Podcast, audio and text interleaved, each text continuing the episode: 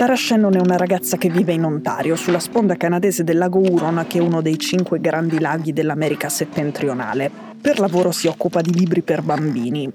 A un certo punto, 2 giorni fa, tutto lo spazio aereo sopra quella parte dell'Ontario è stato chiuso. Poco dopo Tara e i suoi vicini di casa hanno iniziato a ricevere segnalazioni sullo smartphone. Ad alta quota era stato avvistato un oggetto non identificato. C'era un grande silenzio, ma è durato poco. A un certo punto si è fatto sentire il rombo dei jet. Tara e i suoi vicini di casa hanno assistito alle manovre per l'abbattimento di un oggetto volante non identificato, un UFO. L'oggetto non identificato avrebbe forma ottagonale con corde fluttuanti. È il quarto oggetto volante abbattuto in pochi giorni. Il primo è stato il famosissimo pallone aerostatico cinese, quello che per gli americani era uno strumento di spionaggio di Pechino e per Pechino uno strumento di misurazione meteorologica.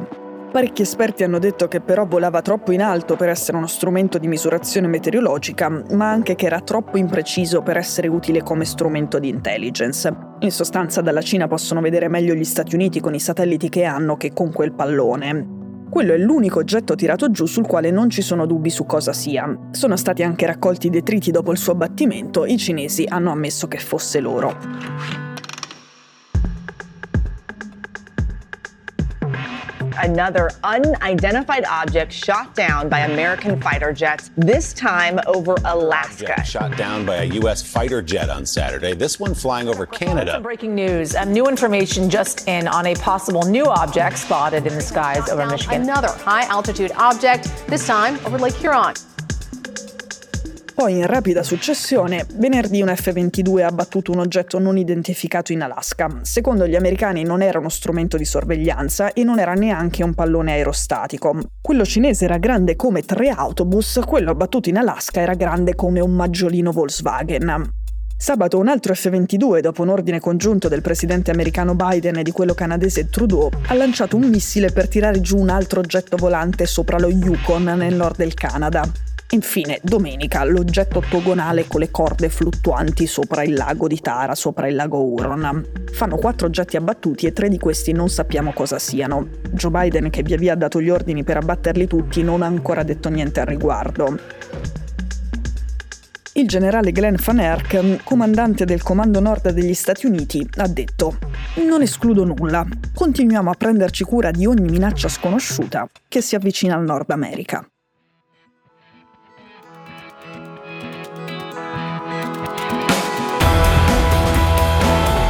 Sono Cecilia Sala e questo è Stories.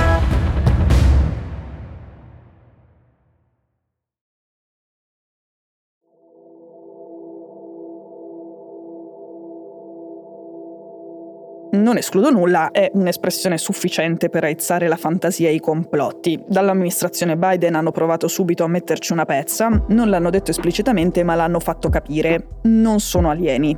Però di alieni si è tornato a parlare parecchio. Infatti negli ultimi anni si è riaccesa un'attenzione tutta particolare e anche istituzionale nei confronti degli UFO. There's footage and records of objects in the skies that we don't know exactly what they are. Questo è l'ex presidente Barack Obama un anno fa alla CBS. Dice che in effetti ci sono state segnalazioni di oggetti nei cieli che non sappiamo cosa siano. And it was white, it was sort of matte finish, just like a Tic Tac. And it behaved in a way that we were surprised. E questa è Alex Dietrich, ex pilota da combattimento americana. Lei ha meno dubbi di Obama, dice di aver visto un UFO nel 2004.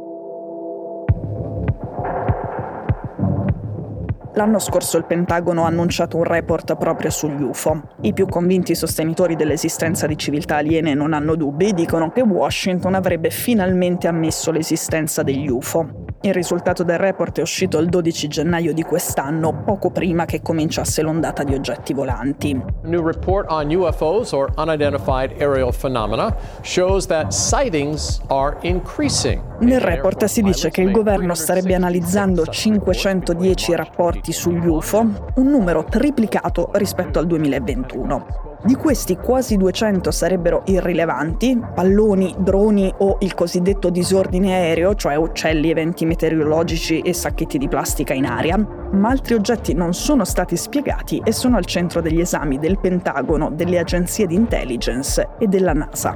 In realtà il rapporto è piuttosto chiaro nello sminare possibili teorie del complotto, perché dice che questi oggetti non sono astronavi aliene e che lo studio di questi fenomeni ha un'altra priorità: proteggere gli Stati Uniti da attività spionistiche di paesi rivali. Dire rivali oggi per gli Stati Uniti significa dire Cina, eppure a Pechino si parla della questione. A giugno dell'anno scorso la Cina ha fatto sapere che il suo telescopio Sky-Eye avrebbe raccolto segnali di civiltà aliene. Queste notizie erano finite in un report di un quotidiano scientifico di Stato, di un quotidiano del Partito Comunista Cinese. Ovviamente era bastato l'annuncio per far esplodere il social cinese Weibo. Poi, poco dopo, il rapporto è stato rimosso dalla rivista.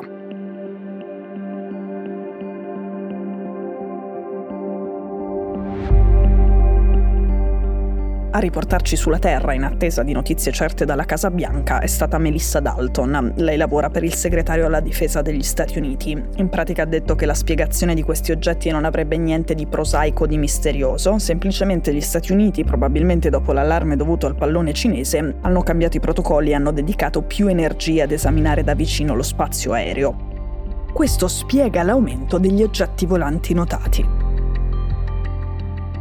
Intanto sul lago Huron, sponda canadese, ancora si parla dell'abbattimento del misterioso oggetto ottagonale. Un diversivo interessante in una zona dove di solito non succede niente, Tara Shannon ha concluso che tutto sommato è stato un pomeriggio vivace perché quassù non c'è molto da fare in inverno, a parte il curling. Su Twitter ha scritto che l'ha addirittura intervistata al Guardian e quindi che sono giorni davvero strani.